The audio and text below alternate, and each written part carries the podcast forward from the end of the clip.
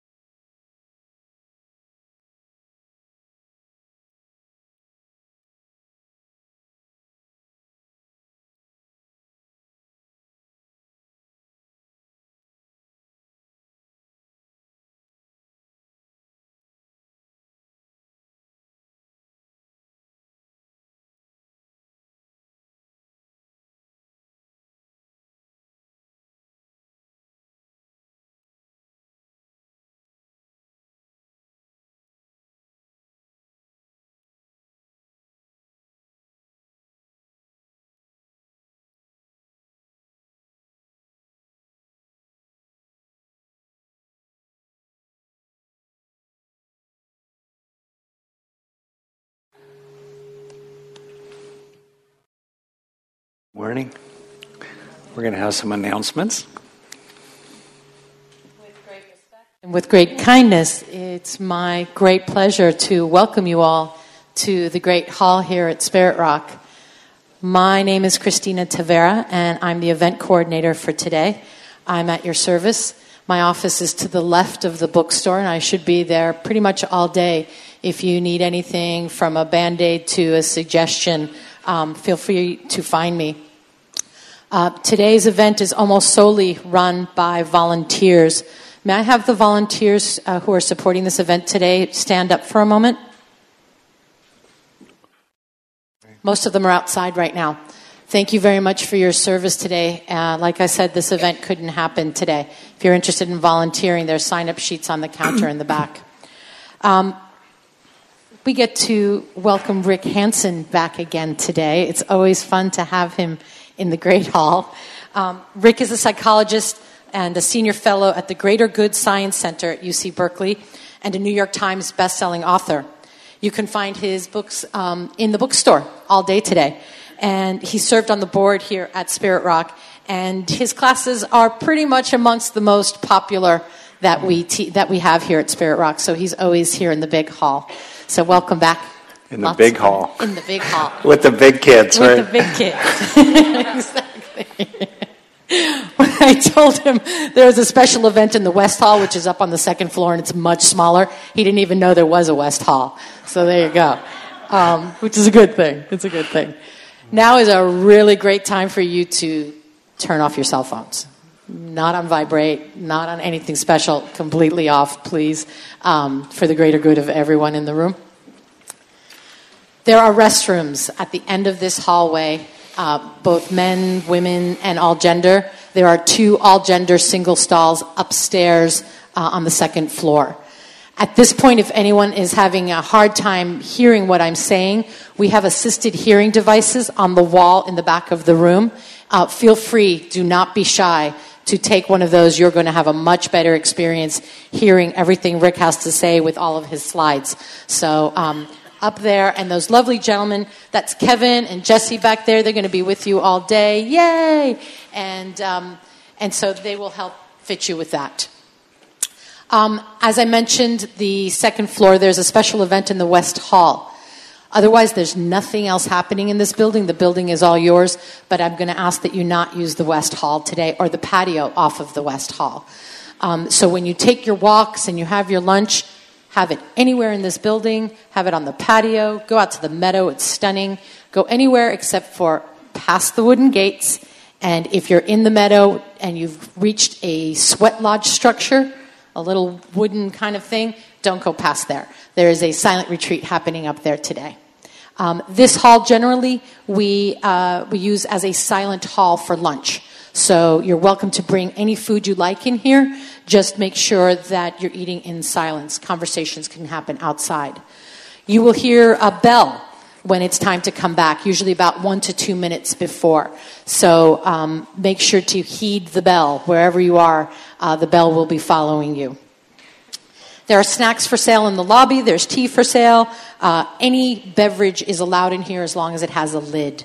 If you make a spill somewhere, we do have uh, volunteers will, who will help clean it up. Just grab a volunteer and let them know about the spill.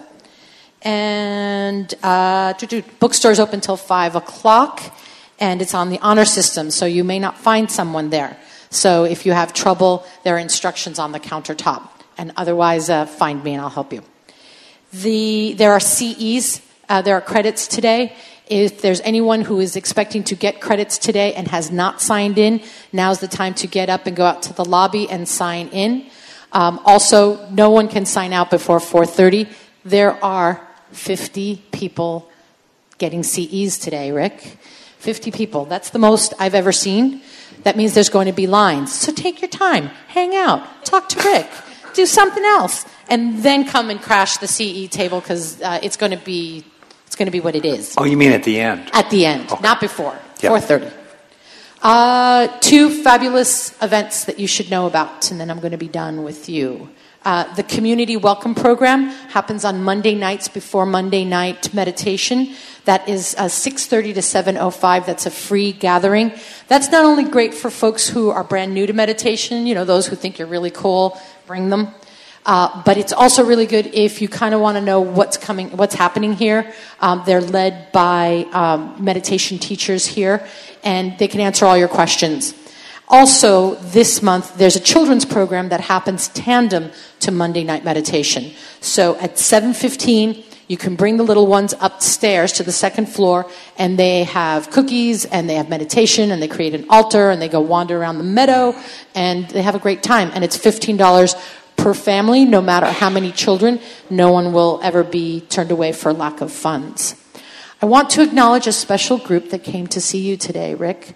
Um, we have San Francisco State. We have students from San Francisco State. Would you raise your hands? Um, this wow. is really cool. This is, um, we have a great student and senior program here. And I'm so glad that you all came. You gave up your Saturday to do this. You came from the city. Um, so welcome. And I hope that you get everything that you want to from this class today. Welcome again. If there's anything we can do for you, we're here. Great. Well, thank you very much, Christina. Totally a pleasure to work with you. Truly. How's the sound? I hear a weird little echo, but yeah, it'll all work out. Well, first off, I went to San Francisco State. I got a near master's in developmental psychology there and bounced midway through my thesis when I realized I was more interested in being a clinician than an academic. But that said, wow, I just think that's great uh, that you're here. That's really super. Okay, so um, what I hope to explore with you today is one of the most profound and often difficult and obscure topics in certainly Buddhism as well as in, I think, philosophy and psychology as well the sense of there being some kind of solidified, enduring entity inside looking through the eyes, and yet when we actually try to locate that one, it's very slippery and elusive, and also getting attached to that one seems to be such a source of suffering. Uh, so, my hope with you today is to bring to bear uh, the um, kind of research and insights from psychology, as well as in the last hundred, especially 10 years or so, the developments in neuroscience to take a, to inform our experiential practice related to this topic. Uh, as with anything, uh, as we go into those three areas of psychology, neuroscience, and contemplative wisdom, especially the tradition that I am mainly trained in and we are operating in the framework uh, of here today, that being Buddhism, uh, in terms of those three circles psychology, neuroscience, and Buddhism the point is not to believe anything per se. The point is, as the Buddha taught uh, 2,500 years ago, and as every scientist, every true scientist has said ever since, see for yourself. Judge by um, your own direct experience, in particular, that which seems helpful. The Buddha was interested in what is true. He was much more interested in what is useful, pragmatic orientation. So that's the exploration here today. Uh, in terms of that exploration, we'll do it both experientially as well as, um, I would say, in terms of what might be called pointing out instructions, drawing certain distinctions or uh, highlighting certain processes uh, conceptually, intellectually, even. There will be no midterm intellectually, conceptually, but the point of all that, uh, you know, the secondary interest is that these are kind of cool ideas. But the primary point is to use these conceptual distinctions and a little bit of theory as a way to inform and um, clarify the ongoing stream of consciousness for yourself. So that's that's the material here. Um, my tendency is to zoom along. Uh, I'd rather give too much than too little. Uh, these uh, talks and practices that we're doing here will be recorded. I don't know how they're going to handle questions. I assume you're going to take them out for the recordings. Is that true? If people speak themselves. So your own voice will not appear in the recordings that uh, will appear for free on dharmaseed.org. D H A R M A S E E D.org, dharmaseed.org. A wonderful organization, a nonprofit. All the teachings are freely offered there. And you'll find many, many, many, many, many wonderful teachers there with me tucked away in a corner. Just, uh, you know, search on my name, Rick Hanson. You'll see the uh, headline for this particular workshop. So if you want to listen to any of it again uh, or, you know, do the practices, I believe you can download them to your own devices uh, and then use them whenever you want uh, as guided meditations for yourself. So that, that material is freely offered. You can come back to it again. Also, we'll put out a little uh, piece of paper uh, in the foyer, unless they've done it already, where if you give me your name and um, email address, which I'll never share with anybody except people that work with me, uh, uh, I will send you a link to a full color PDF of these slides, which, uh, as with anything I, I have, you can use for yourself. You know, adapt it, use them, do whatever you want. So uh, if you give me your email address, I'll send you a link to the slides. Unless you say just slides, I will subscribe you to my free weekly newsletter, Just One Thing. It's a practice newsletter. Uh, you know, practices like, I think the one this week is rest. I'm working on that myself. Uh, prior to that, the week before, was something like relax, you've arrived. Uh, others that are maybe very relevant to this topic, don't take it personally, things like that. And you can unsubscribe at any time. It's, and if you're already receiving that, if you give me your name and uh, email address, you won't get two copies of the newsletter because uh, the email senders just send it out to, uh, to one address. So so the point is, um, even though we're going to get into the deep end of the pool, I hope, and even though we're going to explore a lot of material, uh, there's no need. There's there's no sense of there's no need for a sense of burden about it. You know, just kind of let it flow, roll with it. I will end very close to on time at 4:30. I'm very happy to talk with people at breaks and at lunch. It's one of my favorite parts, and afterward. Uh, so if you have a personal question, feel free to bring it. Um, and we'll slow down for questions, comments, and discussion uh, along the way too. Okay, so far? All right. Uh, any quick questions about logistics or anything?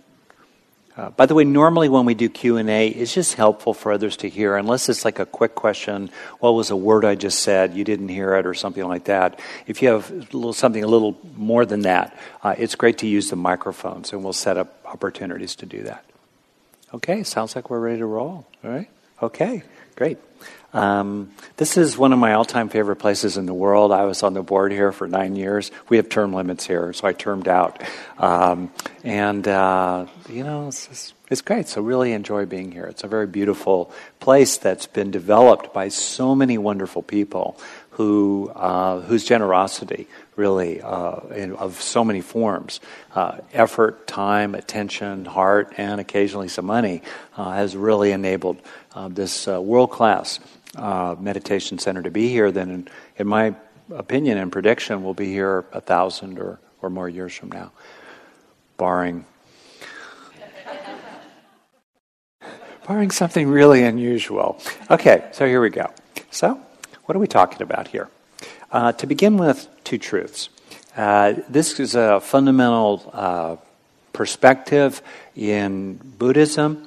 Uh, it's the same perspective we see in modern science.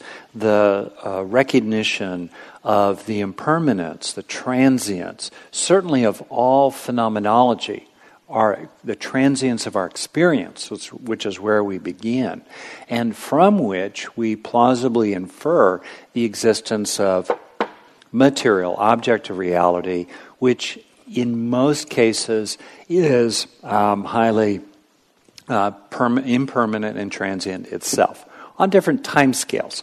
I mean, the sun, for example, three or four billion years from now, will gradually use up its supplies of hydrogen, and through various processes will expand and become a red giant, first swallowing up Mercury, and then Venus, and then Earth.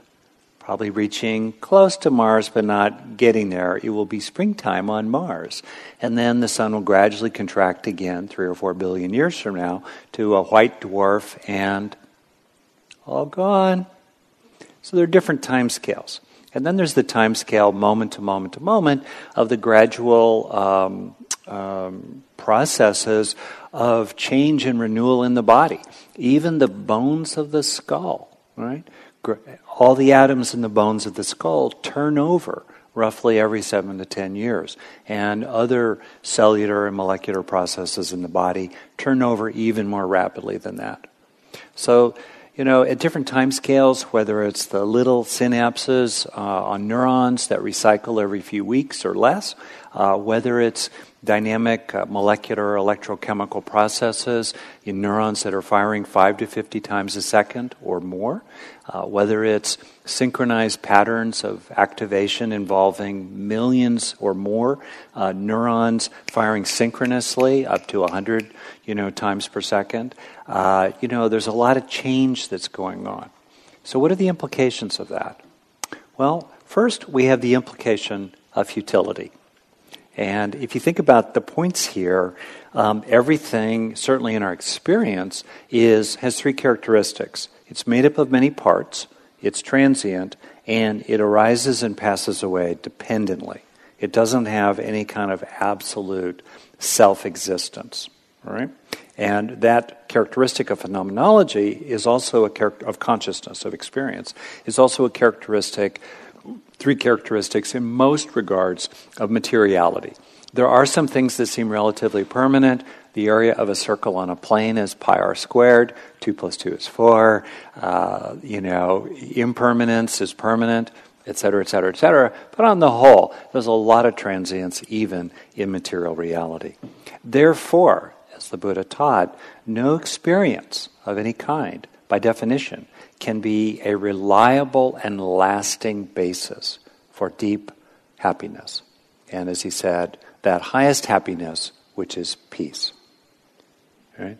Attempting to hold on to passing experiences, sights, sounds, sensations, emotions, thoughts, memories, attempting, therefore, to hold on to that which is insubstantial phenomenologically as well as transient is therefore a source of suffering. It's both futile and frustrating. And yet, for various reasons, we tend to do that all day long. And the result of that is suffering and harm for ourselves and other beings. This is a fundamental teaching. It's offered to you by the Buddha originally and through me today for you to see for yourself what's true about that. But his hypothesis, see for yourself, is that this is actually the case. This um, is the bad news. Okay? Then there is the good news, the truth of fullness. Even as experiences fall away, new ones arise. Um, the, um, the brain tries to crave and it suffers as a way to um, pass on its genes through meeting three fundamental needs for safety, satisfaction, and connection as umbrella terms. These are the fundamental needs of any animal including ourselves. Obviously, the ways in which a human being goes about meeting its needs for safety, satisfaction, and connection is quite different from the way a crab goes about it, or a you know a jellyfish, or a worm, or a mouse, or a monkey. Uh, and yet, these are our most fundamental needs. So we're continually uh, chasing uh, the satisfaction or the fulfillment, rather, of these needs. And yet, what's interesting is that it's actually generally always already true. That in most moments, we are actually basically safe. No shark is chewing off our leg. No terrible pain is racking the body. No grievous loss has shattered our world in the moment. It may happen in the future. It may have happened in the past. In most nows, continuously, we're basically all right. We're actually really safe in uh, most moments, there is a fullness. Certainly, in the more developed parts of the world today, most people experience actually having enough food to eat reliably. uh, many exceptions, of course. Um, and in phenomenology itself, itself, there's an inherent fullness. It's overwhelming. The brain is filtering out a large fraction, various estimates, 90, 99% of the stimuli bombarding us. If we were to open wide to all those stimuli, who could ever want for anything more? And then also in terms of connection, our needs for connection, inherently we're embedded in a vast web of causes that support us. We're part of all life altogether. In terms of human culture, we're rested in culture.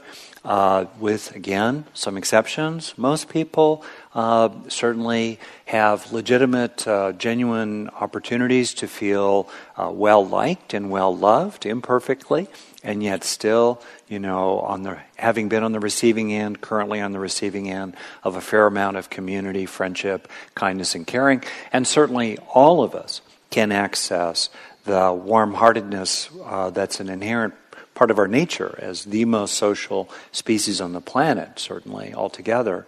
Um, that no matter what hasn't been coming in from the outside, from the inside out, we can certainly flow caring, compassion, kindness, benevolence, generosity, support, and goodwill out into the world. And love is love, whether it's flowing in or flowing out. So, fullness is another truth. It's right under our noses. And uh, ancient animals that were chilling in fullness, like, wow, I'm so fine right now, listening to Jack Kornfield, Tara Brach in the other ear, looking at the sunlight on the leaves, feeling already satisfied, plenty to eat, already connected to my little monkey brothers and sisters. It's all good. Shump! Those animals got eaten. The ones that were paranoid and cranky and insecure in their relationships, you know, picked up the threats around them and lived to see the sunrise and pass on genes that passed on genes. And here we are today at the top of the food chain with nuclear weapons. Yeah.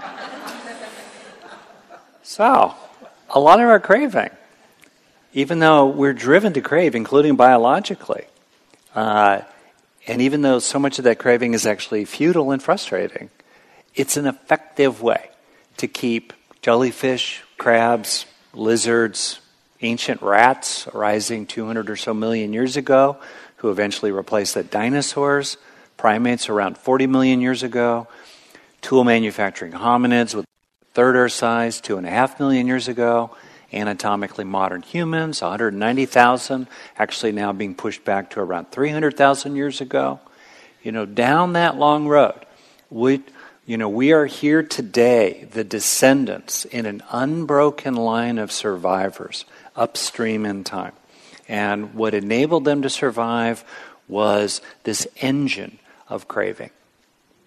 That, unfortunately, today, in so many ways, is actually no longer necessary. And there are other ways to go through life that create much less collateral damage much less unnecessary suffering and harm for ourselves and others. Two truths. So, we can see that um, the truth of futility is that craving is hopeless, and the truth of fullness is that craving is unnecessary. It's one thing to understand this intellectually. I've been banging on this one myself for quite a while. It's a very, very different thing. To embody it, bring it into daily life, bring it into an increasing granularity of time, second by quarter second, by minute, by hour, by day, and bring it into an increasing granularity of space in the body and in um, our personal affairs. It's a very different matter to bring this fully into the body. And that's what um, has really interested me. Uh, I geek out on the intellectual fireworks, but at the end of the day, the import of this material is coming home. Coming home into an intimacy with our embodied experiencing moment to moment. And as the Buddha put it a long time ago, in this fathom long body, are to be found all of the causes of suffering and all of the causes of its end. So that's what I hope to explore with you today. Okay. So How do we embody and rest increasingly in the truth of fullness and help ourselves in real time dealing with engaged life? It's fairly easy to rest in the embodiment of fullness in a hammock in a hot tub while you're drinking a mint julep and getting a mani pedi or something. I don't know. I've never had a manicure pedicure. I got to do it someday, you know? So, yeah, that's easy, right? But how do we do it when we're stuck in traffic, juggling emails, you know, grappling with changes, dealing with a body that's aging, dealing with loss, dealing with teenagers, dealing with politics? Don't, let's, we won't go there too much, if at all, I hope. So, what do we, you know, how do we do that, right? How do we actually do that? Well, and this is where I think there's some really useful material, particularly from neuroscience. The ancient version of this is in this quotation up above me Think not lightly of good, saying, It will not come to me. Drop by drop is the water pot filled. Likewise, the wise one, filling you know, uh, it, uh, gathering it little by little, fills oneself with good. In other words, modern update now, 2,500 years later, based on the uh, rec- understanding of what's called experience dependent neuroplasticity, through having beneficial experiences of fullness in various ways, through having beneficial experiences of needs authentically met in some shape or fashion, through having those experiences, and then in particular, through registering those experiences as a lasting change of neural structure and function. In other words, learning in the broadest sense from those experiences. Um, turning that momentarily encoded pattern of neural activation that underpins a beneficial experience of needs met and helping that encoded pattern become increasingly consolidated as a lasting change.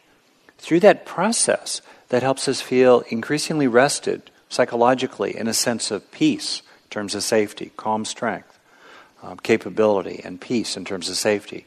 Rested increasingly in a sense of fullness, gratitude, happiness, gladness, and contentment in terms of satisfaction. And through experience dependent neuroplasticity, taking in these experiences one by one, drop by drop, synapse by synapse, resting increasingly in a sense of connection with a feeling of um, um, worth and confidence and closeness with others and feeling valued and being able to disentangle from resentment and vengeance and ill will. As we do that increasingly through the internalization of our beneficial experiences in a wonderful positive cycle, we become increasingly able to meet the next moment with its challenges without tipping in to craving and suffering and harm, and rather engage the next moment on the basis of a felt sense already of fullness and balance and happiness, a resilient happiness altogether. That's the opportunity here. How do we actually do that neurologically? I'm going to. Um, I have a lot of material about that. Um, I think what I do technically a lot is neurobhavana. That's not going to be a title of a book. Uh, bhavana is Sanskrit for cultivation. So, um, you know, you could check out my material. It's freely offered on my website, rickhanson.son.net. The book Hardwiring Happiness gets into that in detail. There's a little chapter about this, I think, called Taking in the Good in Buddha's Brain that really gets at the summary. Uh, the summary of the summary is in some of my talks, you know, TED like talks, um, you know, that you can see for free online. So I won't go into a lot of detail about the, the how of this process of the two stage nature of learning altogether, moving from what I call activation to installation, encoding to consolidation, getting those neurons to fire together so they wire together. I won't go into a lot of that detail, but it will be in, embedded in uh, the practices I'll be doing with you here. It's easy to think sometimes, though, that doing this is about chasing pleasure. It's a really important point, and it's a very understandable critique. And uh, to be clear here, for me, the point is to grow psychological resources of various kinds inside, including classic resources identified by the Buddha wise view, wise intention, wise skillfulness in, with uh, speech and action and livelihood, etc., etc., uh, tranquility, mindfulness, compassion, self compassion. Uh, to the point for me is to grow those resources for everyday well being and healing and effectiveness, as well as for self actualization, and if it's of interest to you, for um, awakening altogether. And for the purpose, as we fill up our own cup, having more and more that we can offer to other people. So to me, that's the point. It just happens to be that the way to grow the good is a two step process, and first we experience a psychological resource. We experience the good, and then second, we help it sink in. We help it produce a lasting change in our body, in particular in the nervous system and especially in the brain. That two stage process. It happens to be true that most experiences of what is beneficial are enjoyable. So their enjoyability is a marker and a motivator, but it is not the point itself. The point itself is to fill ourselves up and internalize an embodied uh, sense of fullness and balance, which undoes the underlying causes of craving biologically, which are a sense of deficit and disturbance. Not enough, something's wrong. See that core idea? Therefore, through cultivation, through internalization, we actually reduce the causes of grasping and aversion and clinging. Because we're already full. We're already at peace. We're already contented. We're already rested in love. That's the point. It's useful and pleasurable that most of these beneficial experiences are enjoyable because it keeps us motivated, right? And their enjoyability is a marker, usually, of their value. Certain experiences that are enjoyable, like that first hot rush of anger, are not good for us. You know, um, getting too hammered too many times.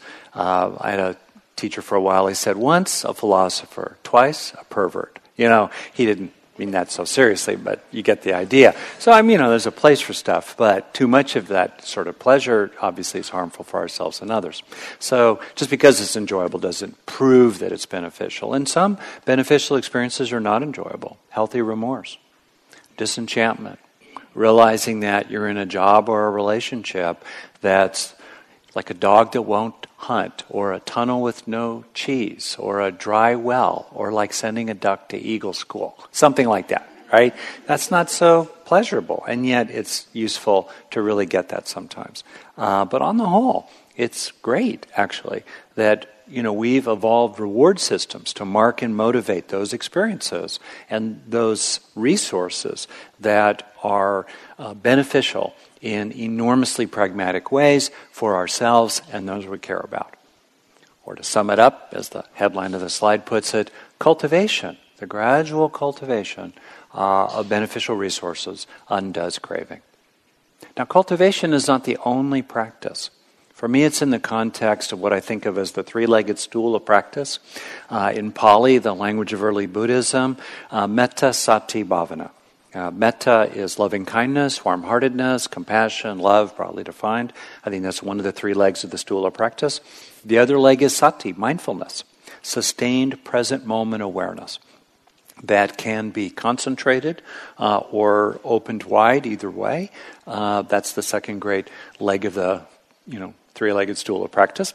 And then we have bhavana, learning, cultivation. All three are important. I've known people who are very good at sati, very mindful, except their heart is pretty cold. It's pretty dry.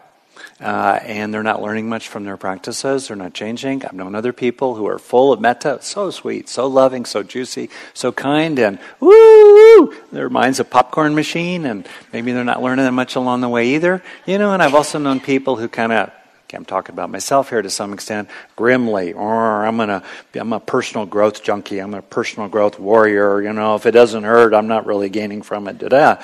But not a lot of self-awareness in terms of, you know, mindfulness, not a lot of warmth, especially warmth in terms of self-compassion and so forth for oneself. So all, all legs are really important of this stool. I'm to tend to focus on, um, all three of them today with an aim to cultivation, including the cultivation of wise view, wise insight into the, you know, passing stream of consciousness, as well as hopefully an increasingly embodied cultivation of uh, a relaxation around um, taking life personally.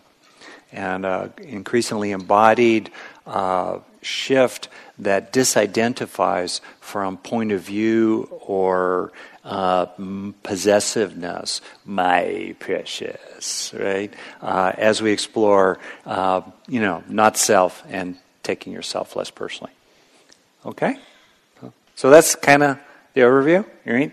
Now, I hope we can slide into a practice. So, First, let's just see five minutes or so. Any questions or comments so far? If you don't mind using the mic, or some of the volunteers will bring you a mic. You won't have, right? We'll bring people mics. Is that correct? Yep. Nod. Yeah. No. Okay. Good. We will bring you a mic. All right. Great. So, any questions or comments so far? On what I've said, ideally.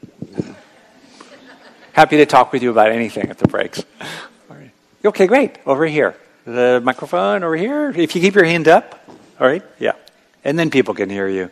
Uh, right over here, keep that hand up. Here we go, Monica. Do do do do do do. And the mic runners are going to move to you. Yay! Good. One thing I started working on after a retreat along, you know, a bit back was the so-called perfection or parami of patience. Man. Good. Uh, always deliver the mic turned on. So I think it's on.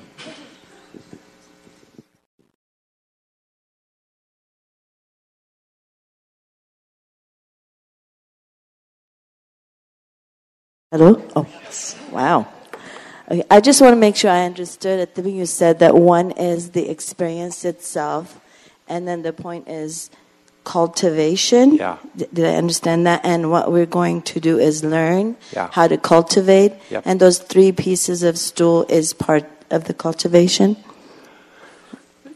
Really close. So, and it's great to check it. So, um, in my usual way, partly because I've, I've I have a lot of material out there, and some people know about it, some people don't. So I tend to just hit the high points, especially. But I'm very happy to slow down.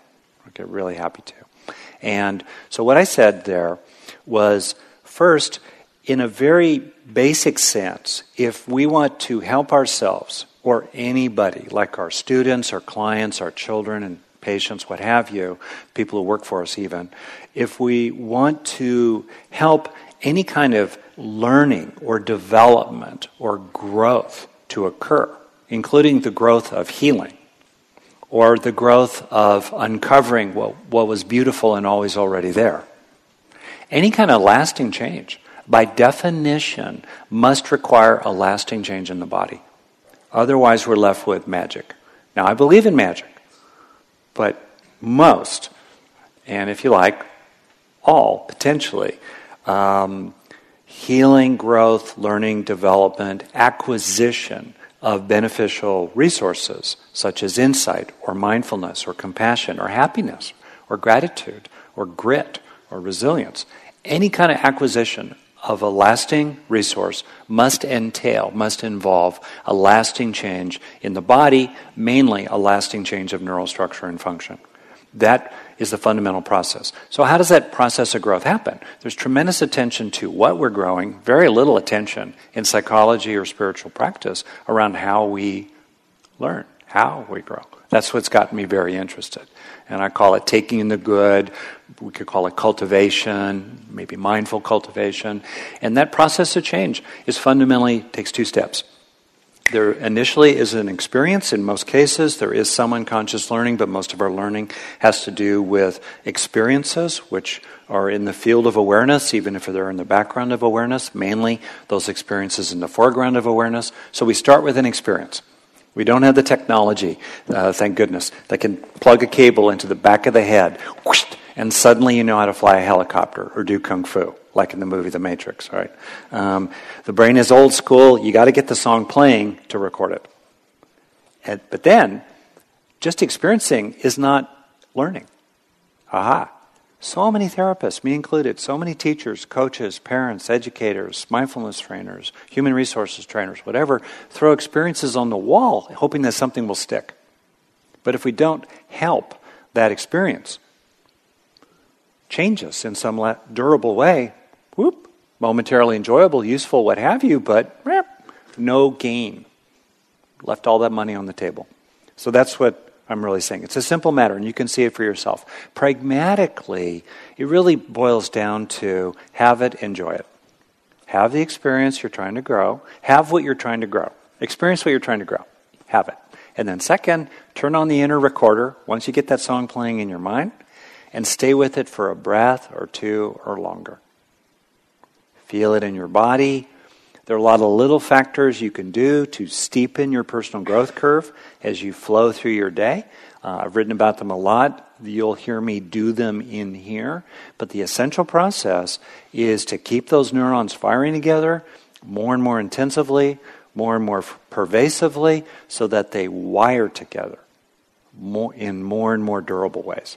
That's the essential process. Okay? So then, uh, that process, though, of learning isn't the only part of awakening or development or healing. It also it's important to be mindful. It's also important to have a warm heart. It's also important to know why you're doing what you're doing, et cetera, et cetera, et cetera. I'm just kind of calling out this process of cultivation and learning kind of modestly and in context. It, for me, sits alongside, one way to think of it, the three legged stool of practice, alongside a fundamental warm heartedness, hopefully, and a fundamental mindfulness, hopefully which aid cultivation, and cultivation aids them because we can cultivate mindfulness and we can cultivate a loving and um, strong heart.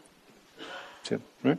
And then we can use that to repeatedly grow key resources through experiencing that our needs are met. Aha.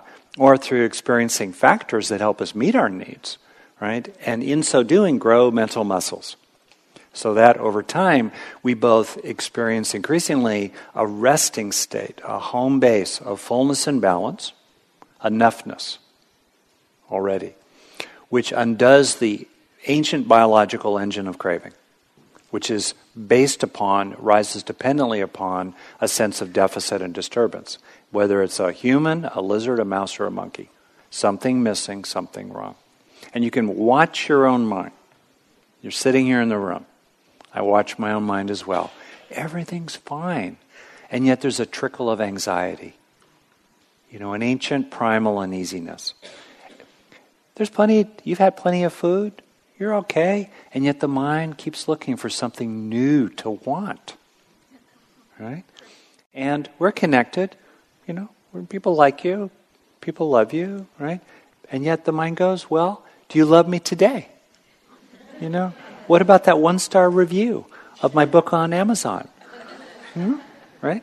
Primal insecurity, relationally. Right? So, you know, the engine of craving is very subtle. It's often gross, but it's particularly in modern societies, it tends to be quite subtle. But there's tremendous unhappiness in Beverly Hills. Just watch the Kardashians, you know.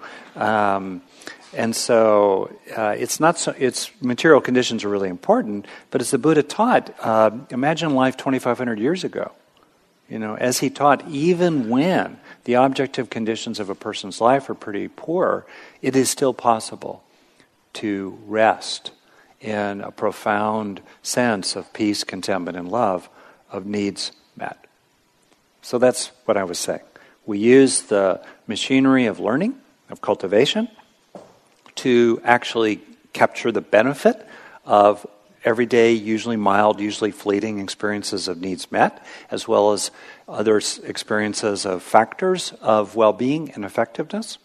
And through cultivating, through registering and taking in the benefits of those experiences in a nice positive cycle, we become more and more able to rest in what I call the green zone, the responsive setting of the brain, in which there's already a basic sense in our core of fullness and balance on the basis of which we, need, we meet the next moment.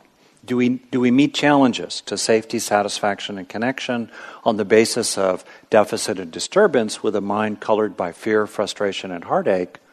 Or, as the Buddha talked about a long time ago, ha- uh, hatred in terms of safety, greed in terms of satisfaction, and ill will in terms of uh, connection.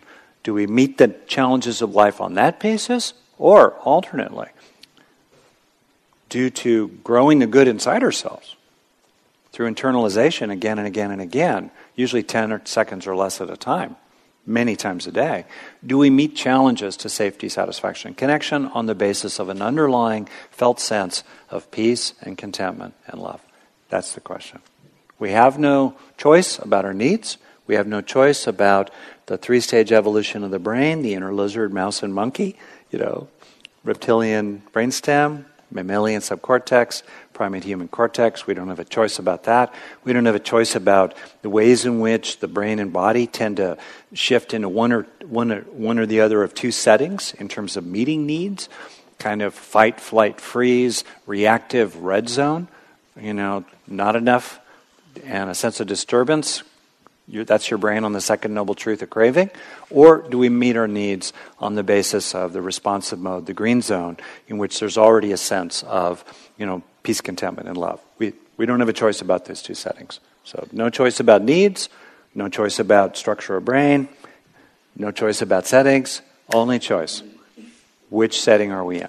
Are we in the red zone or the green zone? Or, you know, in what ways, in what minutes of each day? All right, that's enough blather from me. How about a little practice? Want to try it?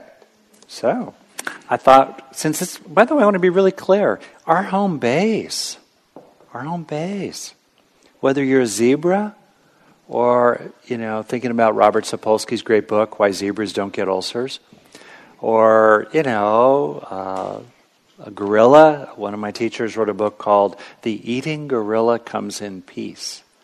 Needs met needs met, right? Or, um, you know, a human today. Uh, the resting state of the body and the mind, uh, the sustainable equilibrium condition, which by definition is our home base, the resting state of a complex system is what really defines it, not its out of bounds states of disturbance.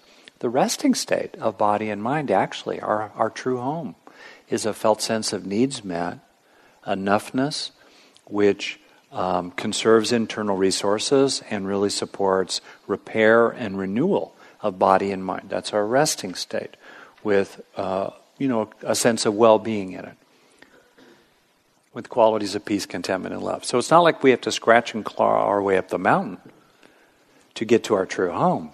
It's more like we just need to relax and settle into our true home. That's good news. So, here I'd like to do a practice with you and actually explore what it is to settle into your natural home base. And in the process of that, help yourself uh, disentangle from craving, subtleties of resisting what's unpleasant, craving, chasing what might be pleasant, craving, clinging to what feels relational or craving getting bored with what's neutral and wanting it to hurry up and get happy. Right? So we're going to see what it's like to rest increasingly in a resilient happiness, a resilient well-being, moment by moment by moment. Right? So see how this goes. As with any practice, do what's good for you. You're welcome to stand up, lie down. Uh, try not to disturb people around you. Uh, you're, you know, if you like, take notes, but again, be a little aware of what it might sound like uh, as you take notes. Um, and uh, like any practice as well, it's an experiment.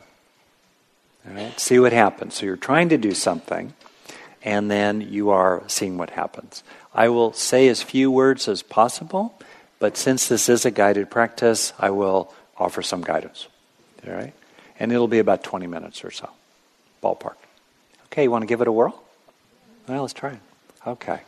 So, and the point here is not about forcing anything or straining, it's more like opening into, you know, inviting, encouraging, settling into a natural state. It's sort of like that. But once you are kind of in a good place, it's perfectly okay to kind of keep encouraging it. This is a cultivation practice. This is not what might be called a choiceless awareness practice, where essentially, in the most receptive uh, uh, way possible, we simply witness the ongoing streaming of consciousness. This practice is a little more uh, of a wise effort practice in which we are encouraging um, and protecting certain wholesome states of mind. So that's its nature.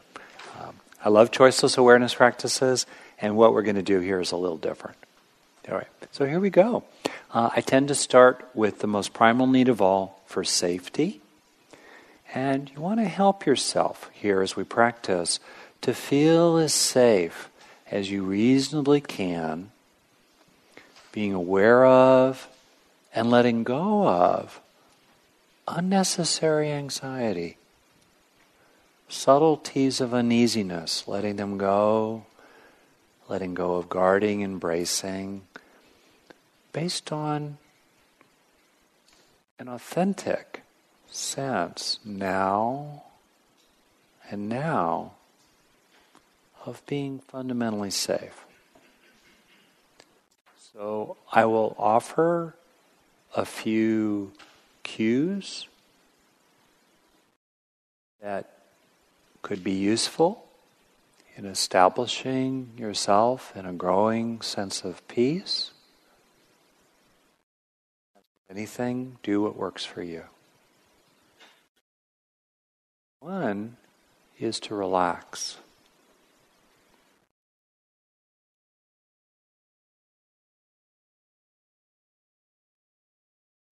Like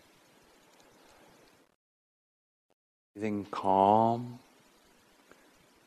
perhaps taking a few breaths in which you make the exhalation at least as long, if not longer, than the inhalation, which will engage the parasympathetic wing of the nervous system, which will slow the heart rate calm the body.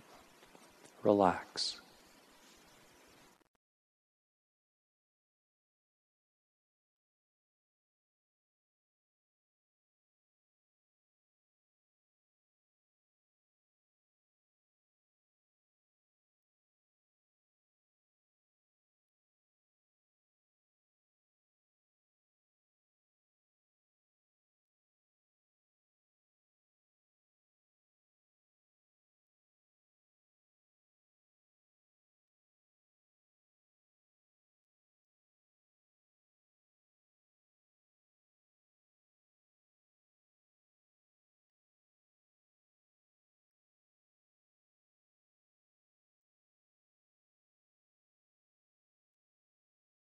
Also recognize genuine protections. Road safety, such as the strong walls of this building,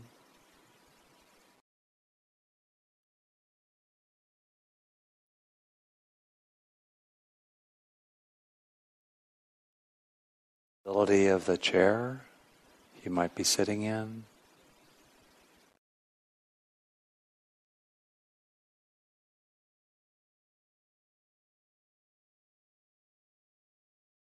Good hearted volunteers and staff who are here to take care of us.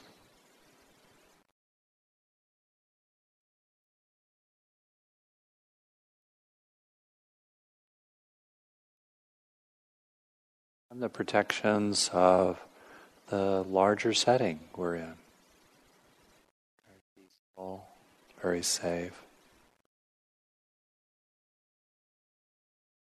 Recognizing whatever is true about protection, you truly can afford to feel increasingly safe and at peace.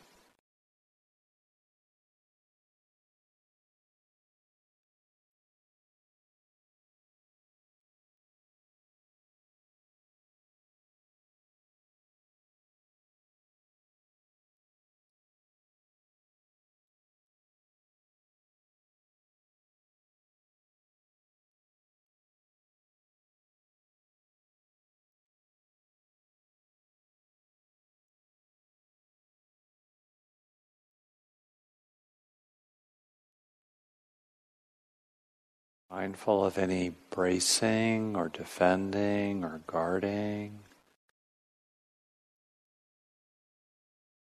unnecessary apprehensiveness or worry, and allowing that to fall away.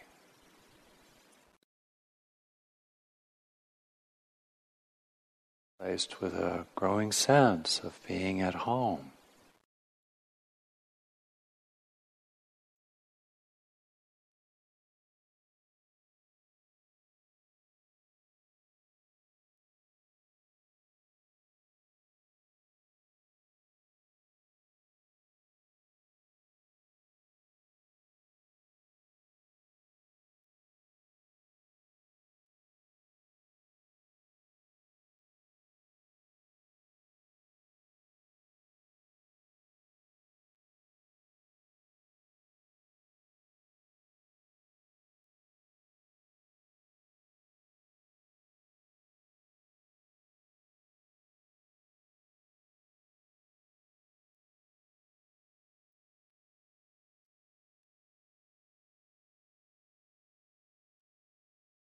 Opening to a growing tranquility in the body, in the heart, mind, around which could be pain, frustration, conflict.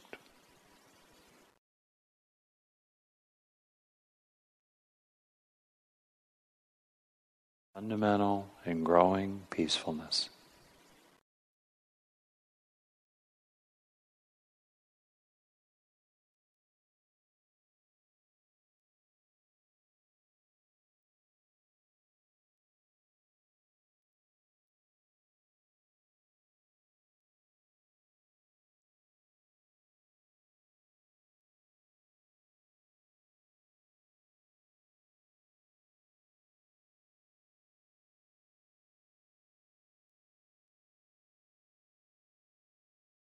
Of the future, letting go of the past, coming home to now.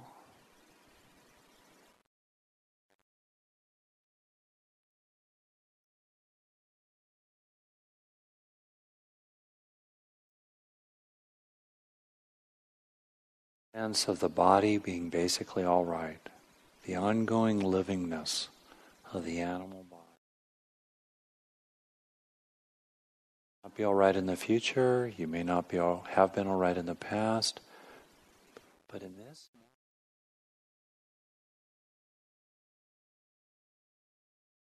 long as you're breathing, heart is beating, as long as you're going on being.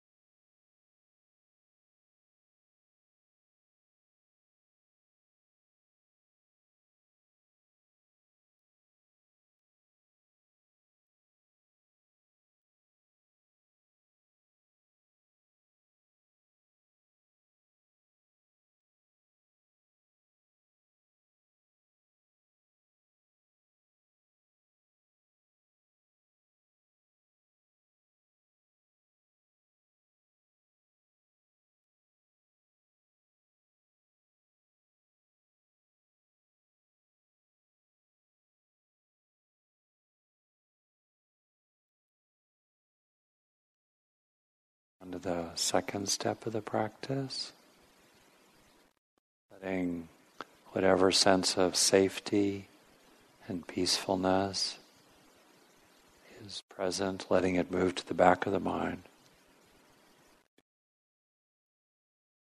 Increasingly on helping yourself feel satisfied enough grateful enough, glad enough,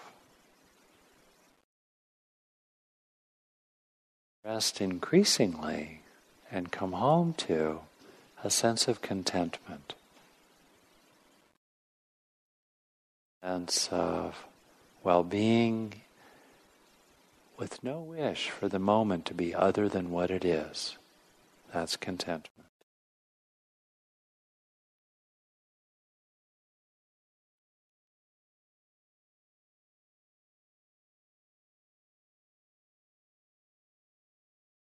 Think of some things that you feel grateful about,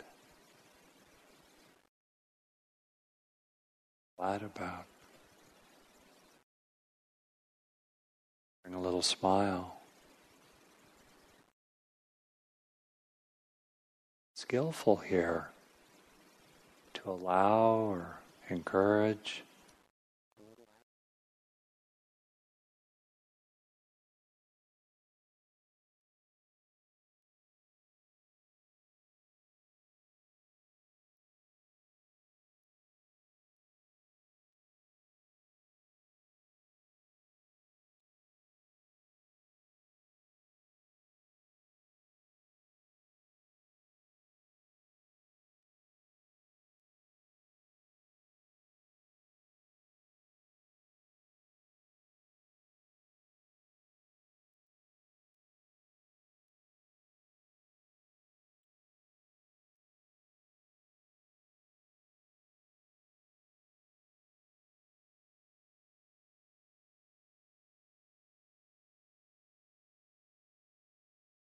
Body, aware of breathing, you are opening to and inviting a growing sense of contentment or related qualities of gratitude or gladness or happiness, a growing sense of contentment to color the mind. Hide here breathing.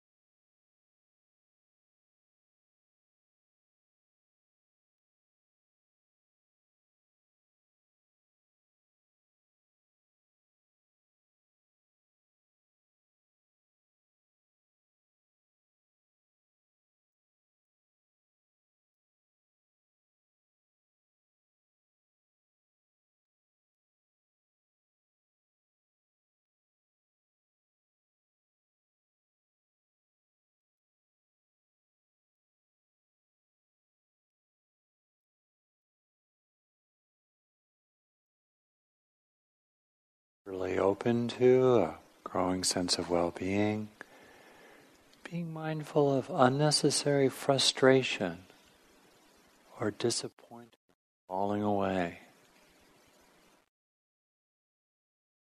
of drivenness.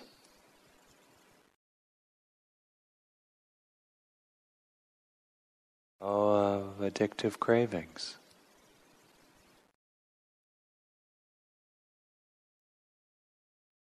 Wide, already contented.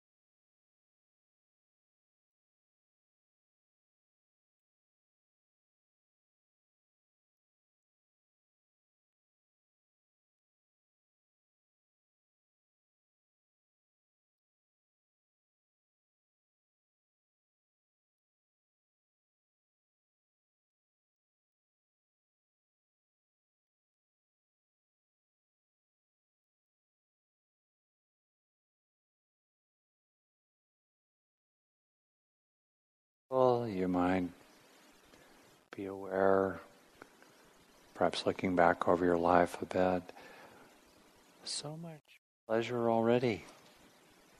Even in a hard and difficult, challenging life, so many chocolate chips eaten, so many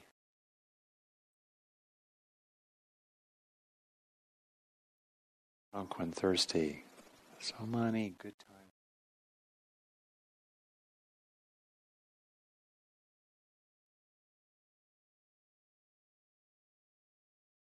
Accomplished.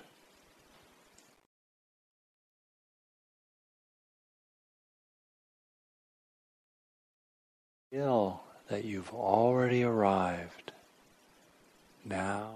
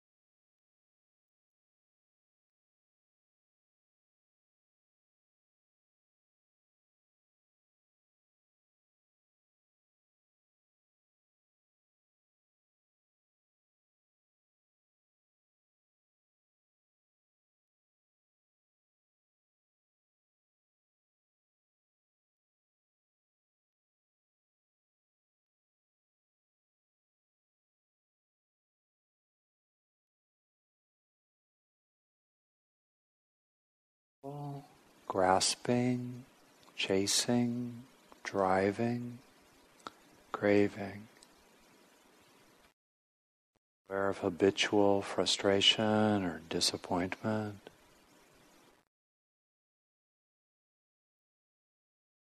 Allowing it, gently encouraging it to sort of dissolve as you increasingly to a contented well being. To things as they are.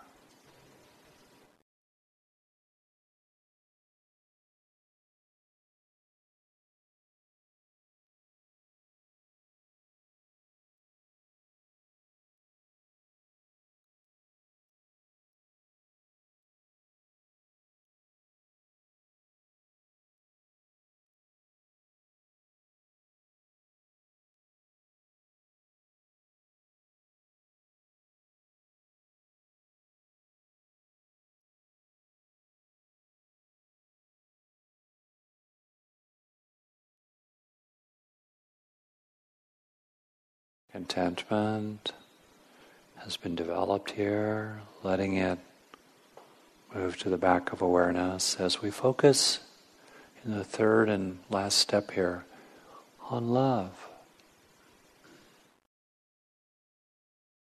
Without strain or tension, kind of coming home. Naturally warm heart.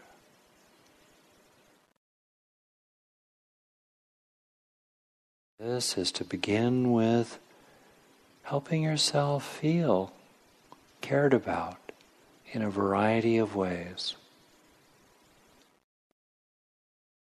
Challenged life, there are opportunities to feel included. Form of being cared about. Opportunities to feel, based on the present or the past, seen with.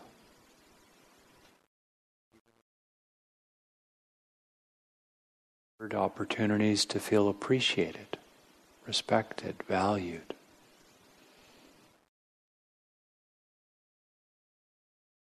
Opportunities to feel cared about in terms of being liked with friendliness or healthy affection coming to you. Last, in terms of feeling cared about, there are opportunities to feel loved. Point here is not getting caught up in any complicated narrative, It's to help the songs begin to play in your mind of warm heartedness, if you like, starting with receiving caring in anyone of a variety of ways. Feel cared about. Feel liked, appreciated, even loved.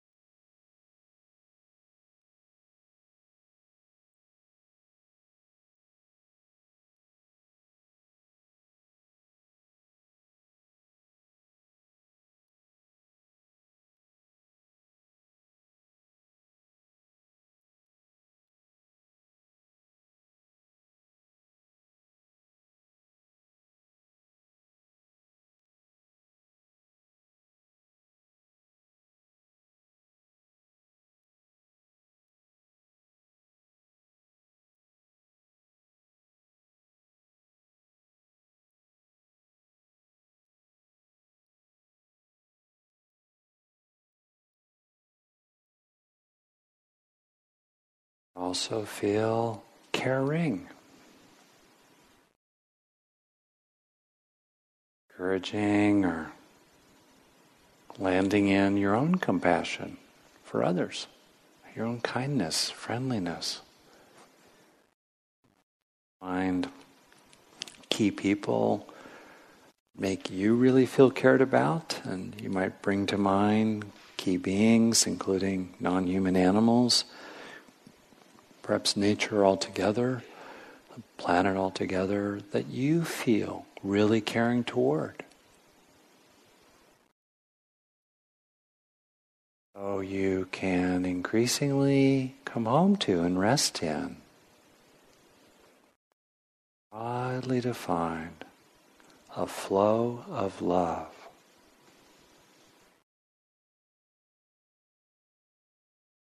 Staying at home in love.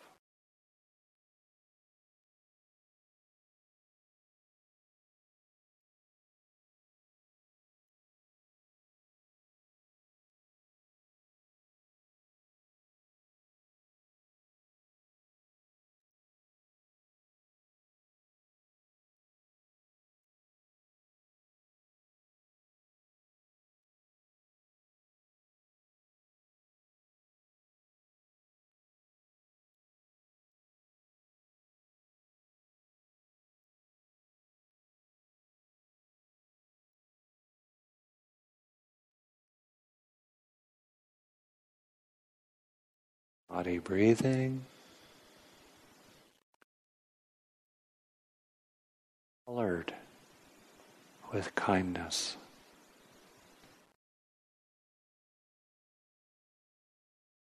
Colored with a sense of receiving.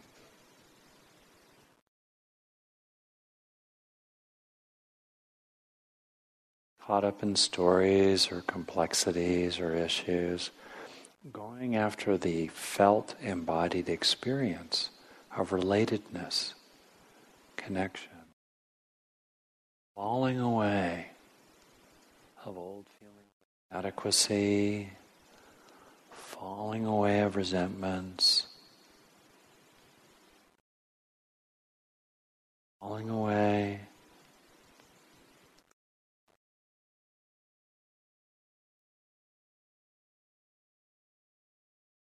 Well, no need for any of that as you rest at home in love.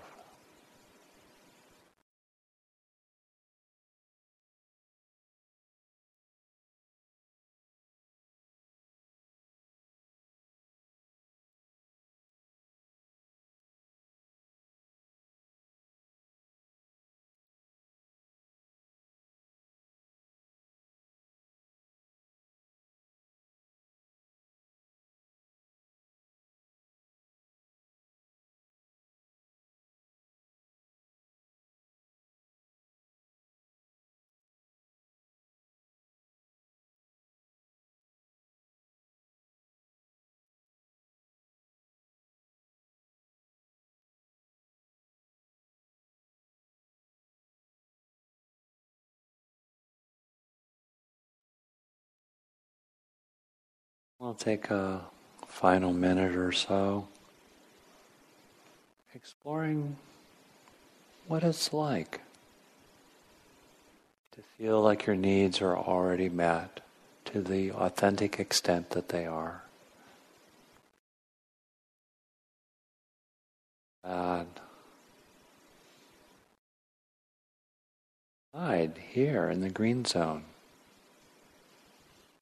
Sense of fullness and balance already.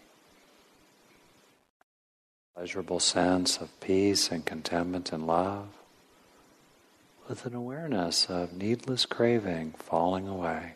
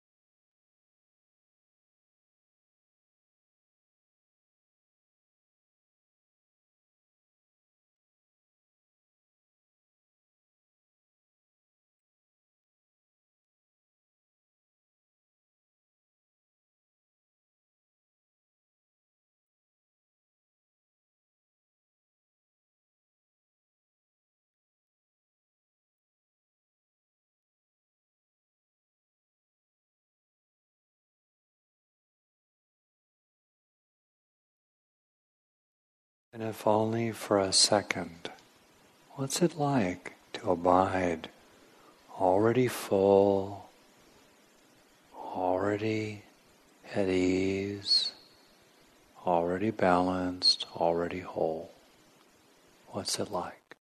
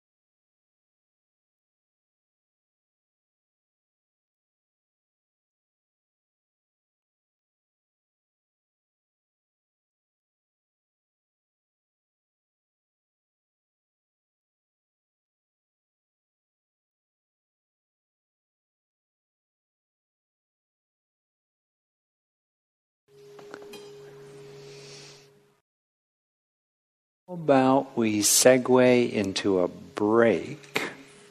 Uh, feel free to protect whatever's been beneficial here. Notice that you can stand up, move, drink.